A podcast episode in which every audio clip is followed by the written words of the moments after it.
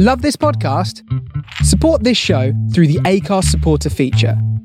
It's up to you how much you give, and there's no regular commitment. Just hit the link in the show description to support now.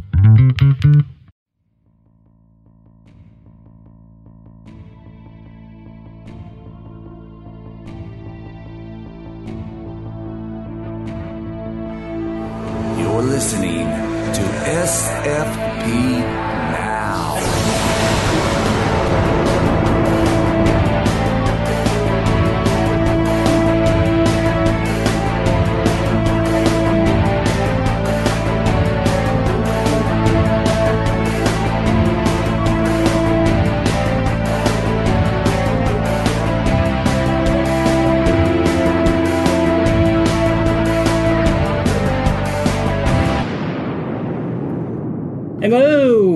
welcome to another exciting episode of SFP Now on sci-fi-pulse-radio.com.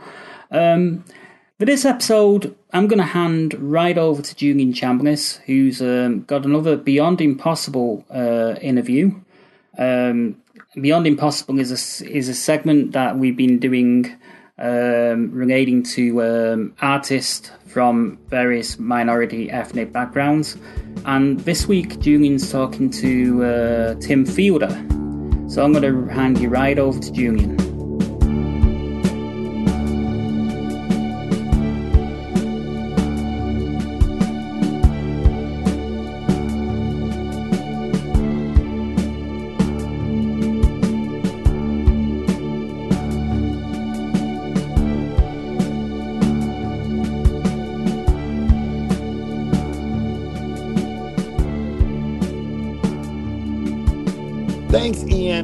This is Julian Chambliss with Beyond Impossible, an interview project with creators of color. The title Beyond Impossible is inspired by the idea that when creators of colors imagine in the public sphere, it can sometimes seem beyond what's possible. Today, I'm talking with Tim Fielder, who is an African American illustrator, concept designer, cartoonist, and animator, born and raised in Carswell, Mississippi. He's a lifelong fan of Afrofuturism, pulp entertainment, and action films. He owes uh, Afrofuturist artists like Samuel Delany, Steven Barnes, and Octavia Butler as major influences on his work. And over the years, he's worked in storyboards, storyboarding, film visual development, games, comics, and animation for companies such as Marvel Comics, TriStar Pictures, and Ubisoft Entertainment. He's also served time as an educator, working at institutions like New York University and New York Film Academy. The reason I wanted to talk to, to, to Tim is because his new graphic novel, Maddie's Rocket, is an Afrofuturist tale that blends elements of pulp adventure, serials, and classic science fiction tales with a deep understanding of the African American experience. Tim, thanks for taking the time to talk to me today. Thank you for uh, uh, having me, Dr. Chambliss. I appreciate it. Can I call you Dr. Chambliss, or do you,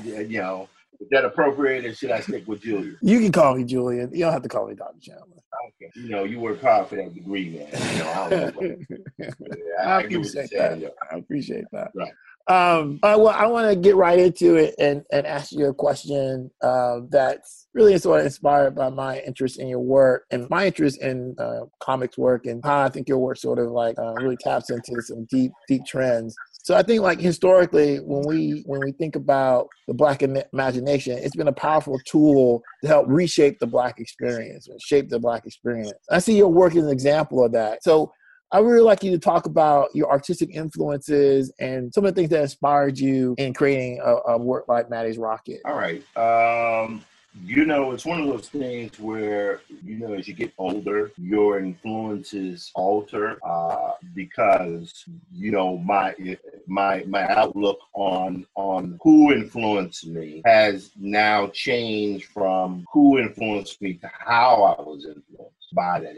So that's become a more important thing for me right now. Right now, uh, I, you know, and it also requires a bit of honesty and self-reflection and, and, and seeing that, you know, as the type of artist I am, you know, I, I, I left it for a while, but I am a sequential artist. I'm a sequential artist. That's what I do. I'm a comic book artist. I'm a storyboard artist. I'm a uh, concept designer. But it's all about telling stories in sequence, you know. So all of these things are related. But out of all those different branches of sequential art, whether it be storyboarding, film, uh, animation, uh, the one, the first love is is comics. That's that's that's what I do. You know, Sylvester Stallone makes great action films. Don't put him in a comedy, but he can do an action film. That's what, what he does. It's what I'm doing uh, now, and now just older uh, and more uh, more introspective about what the medium is and what it is that I want to do, uh, and uh, a little bit less uh,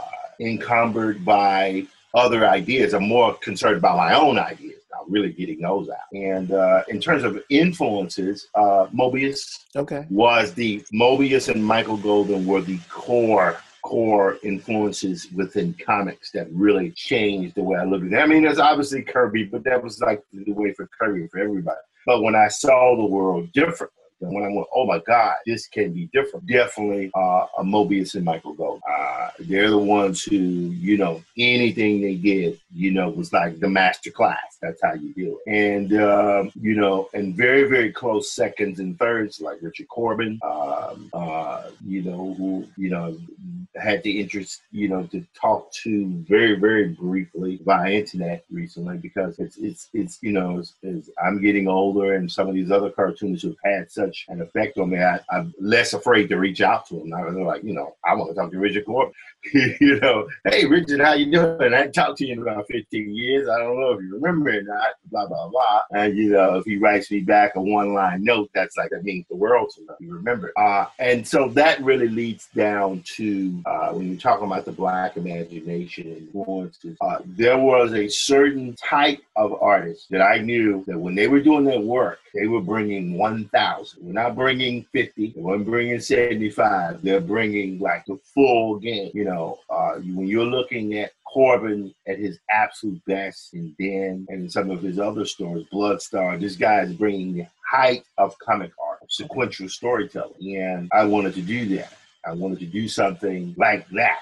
That when you were looking at, you knew you were not just looking at a regular comic. You were looking at Van Dezen. You know, when you're looking at, uh, uh, particularly the first part of Incal by Jodorowsky and Moebius, you're looking at Moebius at his best. You know, when you know you you know Airtight Garage, you're looking at him at his best, and that's what I wanted to do with Maddie's Rocket. Now, this is not to suggest that I'm on those guys' level, but I'm damn sure trying to aspire to be on that level. So with with Maddie's Rocket, I probably want to let the listeners know a little bit about the story because I've read uh, the, graphic novel. I picked it up at the uh, Schomburg Black Comic Book Festival. Great, great work, great art, really interesting. Thank God, like Um, but like, if, if you were to give someone an elevator pitch of uh, Maddie's Rocket for those people who might be interested in sort of like, should I read this or should I not? What would be your elevator pitch for this great graphic novel? Uh, Maddie's Rocket is uh, for those who like mainstream comics. Uh, take the Rocketeer, uh, swap out Cliff Secord, and put Lena Horne in the main role. That's what it is. Uh, and uh,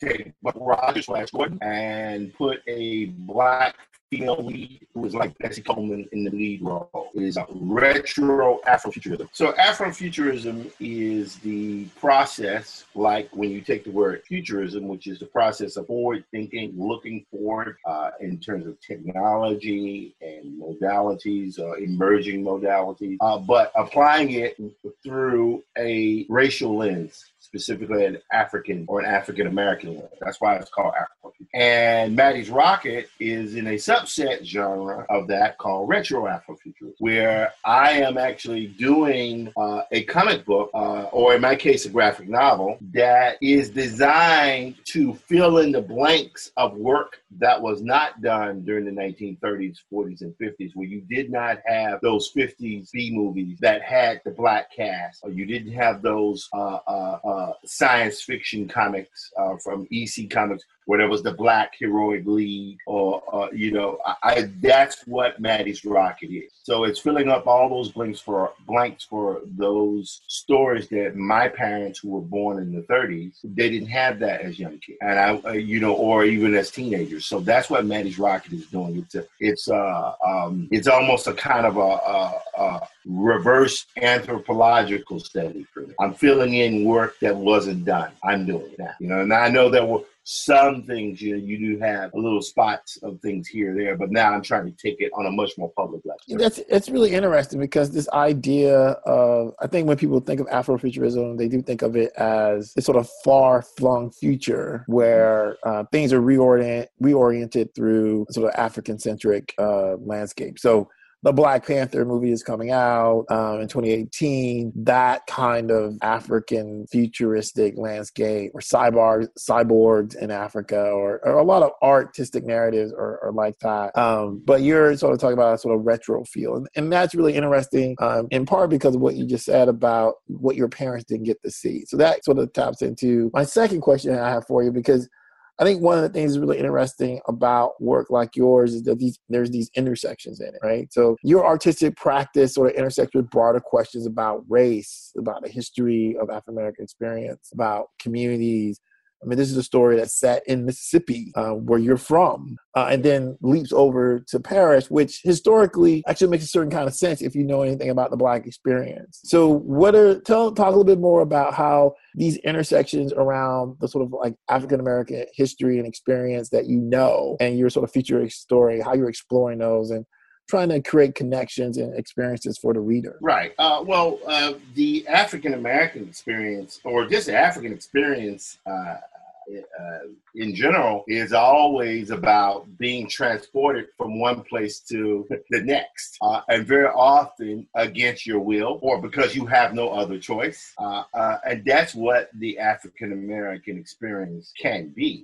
It's the experience of the migrant, the involuntary migrant, very often. And what I wanted to do with Maddie's Rocket is take the lives of, I mean, Harriet Tubman, you know, she migrated from the South, went up north, and kept going back down south to help others migrate up north. you know what I'm saying? Uh, uh, Bessie Coleman, uh, uh clean floors and painted nails and all that stuff to be able to eventually go to France to get her license because she couldn't get it in the United States. Mm-hmm. You know what I mean? So what I wanted to do was to take that component of real life of how people, specifically these women, actually live and apply it to this fictional character, who by the way is named after my actual real great grandmother. And uh, and I wanted to to uh, uh, as I was told by my my old my late mentor that you can do anything that's outlandish outlandish in your story, but you always have to embed in your story something that's familiar that the audience can grab onto. And, and, and anyone can relate to that, that the need to say, I have no opportunity here. So what I'm going to do is I'm going to leave and find opportunity somewhere else. And that's what Maddie's Rock is about. Uh, it's very aspirational as well. That's great. That that really does tap into a, a number of deep sort of cultural questions for African Americans but you know, for a broad audience too, this idea of migration is um, both forced and, and migration for opportunity um, really sort of shapes the black experience. It's really interesting. So this is this is a, a graphic novel, uh, clearly a story in progress. What what would you hope that the public would will get from reading a book like Maddie's Rocket? Uh, well, the first thing is I want them to say the book is beautiful. I want them to look at the book and to feel like, wow, this guy, he didn't just dial it in. He gave us something that is every bit as uh, uh, designed and concepted out as any movie. That's the first thing I want. Second thing I want them to think is I love and give a damn about these characters. I care about what happens to them. Oh my goodness, this is just like my life. And I want them to see the humanity in the characters, humanity in the narrative situation. Uh, that's what I want them to get. Uh, and then the third thing for me is I want them to feel because you know I uh, I'll explain very briefly. I right now I'm dealing in retro Afrofuturism mm-hmm. for Maddie's Rock, and I intend to do that for many many years to come because I have at least five stories already mapped out. Much of that already visually mapped out. I just have to start, no, lay it out. I'm already uh, about 30% of the way on book two of Maddie's Rock. but uh, I want people to feel like it has heart. The story has heart, and that this is something that you know is not ice cream. Uh, uh, but it's, it's your meal. This is what you sit down to eat your meal with your family. That's what I want Maddie's Rocket to be. I want it to be very much uh, a film, a comic, an animation, but in this case, a graphic novel that is meant for the general public. Yes, if you're black, yes, you should be able to relate, relate directly. But wherever you come from, whatever your background, that you can pull from it something that means a lot. And that's what I'm hoping that Maddie's Rocket is, is successful at doing. Well, I want to follow up on that because um, having read the story, like and listen to some of the things you said, like I recognize uh, some really classic elements and uh, kind of really geeky pulp adventure stories that are in in in Maddie's Rocket. If for people who are listening, the Rocketeer is a really good um, reference point to to some of the things that are happening there. Mm-hmm. But there's there's there's some twists and turns in the story that are really really smart. Um, some H.G. Wells uh, kind of turns, and I don't want to I don't want to give the story away, but Just gave it away, man. but for Nah, no. people, for, people who are fans of science fiction, um, what they should realize, and what I, you know, I want to give you a chance to talk a little bit about, is how much you are a fan of like sort of hardcore, good old fashioned science fiction because it's on the page. And could you talk a little bit about your process of creating that visual, that visual aesthetic? Because it's also, I think, a very striking visually, a visual experience of looking at Maddie's Rocket, right? Like it, it, it looks very particular, right? It's got its own aesthetic. And so that's those are a couple of things I would like you to give you a chance to talk a little about. Right. Well, I'm a believer in the idea uh, because you know beyond just the uh, uh, comic book artists, or beyond Disney artists that I grew up with, admiring and loving their work, I'm a huge fan of the Outliers, the Dave Mazzucchelli, who Okay. did uh, um, uh, Rubber Blanket. You know, this I'm talking about post Batman Year One and Daredevil Born Again. I'm talking about when he did his own books. Uh, I admire that guy so much because he went his own way, and that's what I wanted to do in my work. And by way of doing that, I've always been a fan conceptually of George Lucas' idea of a used universe, of an idea that you can have a rocket ship that looks, you know, like a, a ornate vase, but it's got dirt and grime on. So there's a certain level of grittiness to it, but it still has its idyllic, its, its idealized uh, form. Hmm. So I wanted to do a project, and I hope I'm answering your question here, that looked familiar, but has some grit that I would bring to it from my background, right? You know, mm. Right. that's why you have a scene where Maddie's older and things, you know, yeah, it's 1968, but 1968 didn't have flying ships. They didn't have that because it's an alternative past. But man, that thing looks oddly enough like it would have existed in the same period as early Star Trek. But then there's something a little weird about it because the you know the landing platform they're on looks like it actually functions. You know what I mean? Those are the type of things that I wanted to do. But I wanted black people to be visible. Fritz Lang's film is a masterpiece, but there are no black people. Right. The Day the Earth Still is you know, a great story. But there are no black people. Uh, Forbidden Planet. I love that film. It's a great film. Really poignant story. But there's no black people. You know what I mean? So I, my job is to, you know, I had this joke that I said uh, at the uh, 2017 uh, Black Comic Book Day during a, a, a panel discussion. I say I put Negroes in spaceships, and that's what I do of color to coexist aside uh, beside other people and be in those same type of environment. I, uh, environments. I want to fill in that space, and, and right now I'm doing it in retro uh, Afrofuturism. But you know, there's still so much to do that's more forward thinking, uh, and and then we'll talk about those projects when you get them. Uh, I love that answer. Um, our segment here is, is regrettably really short, so we're coming to the end. But I want to give people a chance. If you want to look you up, where would they find you on the web? Uh, right now, what you want to do is you want to go to dieselfunk.com. If it's Twitter at dieselfunk STU, if it's Instagram, dieselfunk, everything is dieselfunk. If you want to go buy Maddie's Rocket in digital or print, is dieselfunk.com. Just hit the store link. Or if you're lazy, go to dieselfunkstore.com. But it's all dieselfunk. That's it. And Maddie's Rocket Book One is available now, uh, and Yeah. in, in print It's and in digital forms. And would you say, would you even even hint when book two might be available? Yes, book two, I intend to be available uh, in either the fall season or winter season. Uh, right now, Diesel Funk Studios is on a seasonal release schedule. Okay. So, uh, Maddie's Rocket Book One was released during the winter. Uh, uh, now we're about to go into the spring. Uh, we have a children's book coming out called A Look into the Cave. That'll be out in the spring. The summer has a big, you know,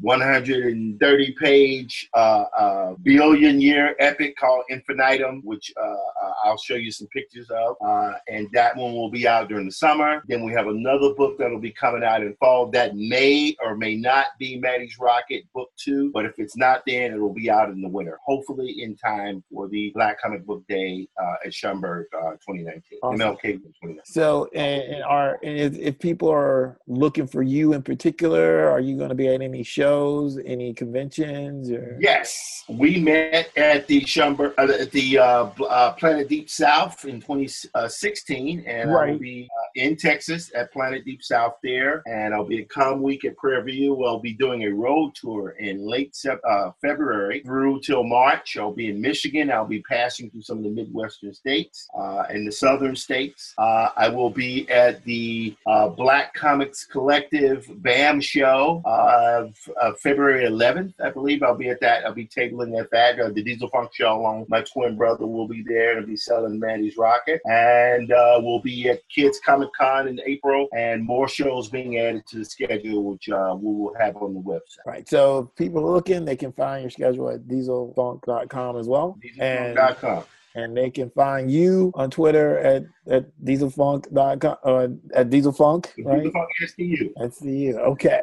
Well, um, thanks for taking the time to talk to me today, Tim. Really appreciate it. Uh, I know the audience for Sci-Fi Pulse Radio really appreciate it. Um, and good luck with uh, book two. And again, really enjoyed book one. Thank you so much, sir. Hey everybody, this is Daniel Corey, writer of Image Comics Moriarty and Red City and Danger Cats Ludworth, and you are listening to SFP Now. And that's it for this week. Um, I'd like to thank Julian, as always, for his contribution. And, um, you know, one that interview really cool with um, with Tim Fielder. You know, so like a um, lot, lot of information there, which was really cool. Uh, we do apologise for the uh, sound quality, by the way. We tried to uh, clean up his, clean it up as best as we could, but unfortunately we couldn't. Um, if you've liked what you've listened to here, you can actually subscribe to us um, using Sci-Fi Pulse Radio on uh, iTunes, and um, you know we're hoping to get the get the get the show back onto Stitcher and, and stuff like that. But you know, subscribe to us. You know, help us out, review us. You know, you know, help help us get to a thousand listeners. Um, you know, that that'd be really cool. If we could get to a thousand listeners, we'd be proper made up, and you know we might be able to get more guests that way as well. So, you know, if you can help us out and spread the word, that'd be great. Um, anyway, thanks as always for listening, and we'll be back at you again soon with another exciting show.